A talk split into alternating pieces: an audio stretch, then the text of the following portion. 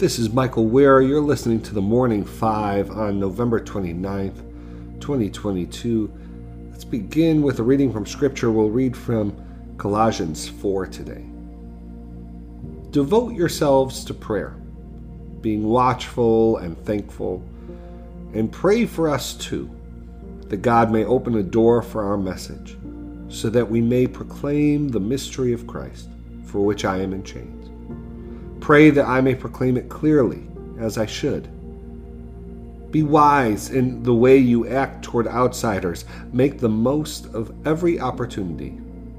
Let your conversation be always full of grace seasoned with salt, so that you may know how to answer everyone. May God bless the reading of His Word. Well, welcome to the Morning Five, brought to you by the That Sounds Fun Network. Wonderful to be with you. Let's get to the Morning Five today. First, uh, President Biden is calling on Congress to uh, intervene and block a railroad strike ahead of next month's deadline uh, in stalled contract talks. Uh, Speaker Pelosi said lawmakers would take up legislation this week to impose the deal that unions agreed to in September. President Biden has said that a rail shutdown would devastate our economy. Uh, quote, without freight rail, many U.S. industries would shut down. Second, uh, a Republican controlled county in rural Arizona is refusing to certify the 2022 election. Republican officials in the county uh, have delayed approving the election due to, in part, concerns over the certification of ballot tabulators, though uh, other election officials in the state have said the equipment was uh, properly approved.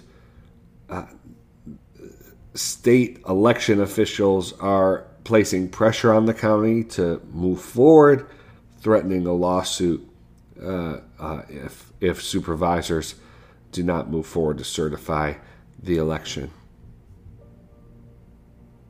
Finally, uh, former Vice President Mike Pence is among a number of Republican lawmakers, including Senator John Thune, for criticizing Donald Trump for uh, his recent dinner with uh, Kanye West, now known as Ye, and Nick Fuentes, who is an avowed white nationalist.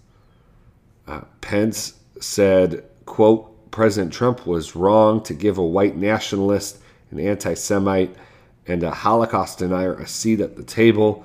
I think he should apologize for it, and he should denounce those individuals and their hateful rhetoric without qualification. Uh, other Republican officials, including Senator Bill Cassidy, Senator Shelley Moore Capito, uh, have spoken out against Trump the former president, former head of the Republican Party, uh, uh, having an extended meal with with Fuentes. All right, there's your morning five for today. Let's close with prayer. Dear Father, always near us, may your name be treasured and loved. May your rule be completed in us. May your will be done here on earth in just the way it is done in heaven. Give us today the things we need today, and forgive us our sins and impositions on you, as we are forgiving all who in any way offend us. Please don't put us through trials, but deliver us from everything bad, because you are the one in charge, and you have all the power, and the glory too is all yours forever, which is just the way we want it. All right. Thanks for listening. Hope you have a good day. Talk to you tomorrow.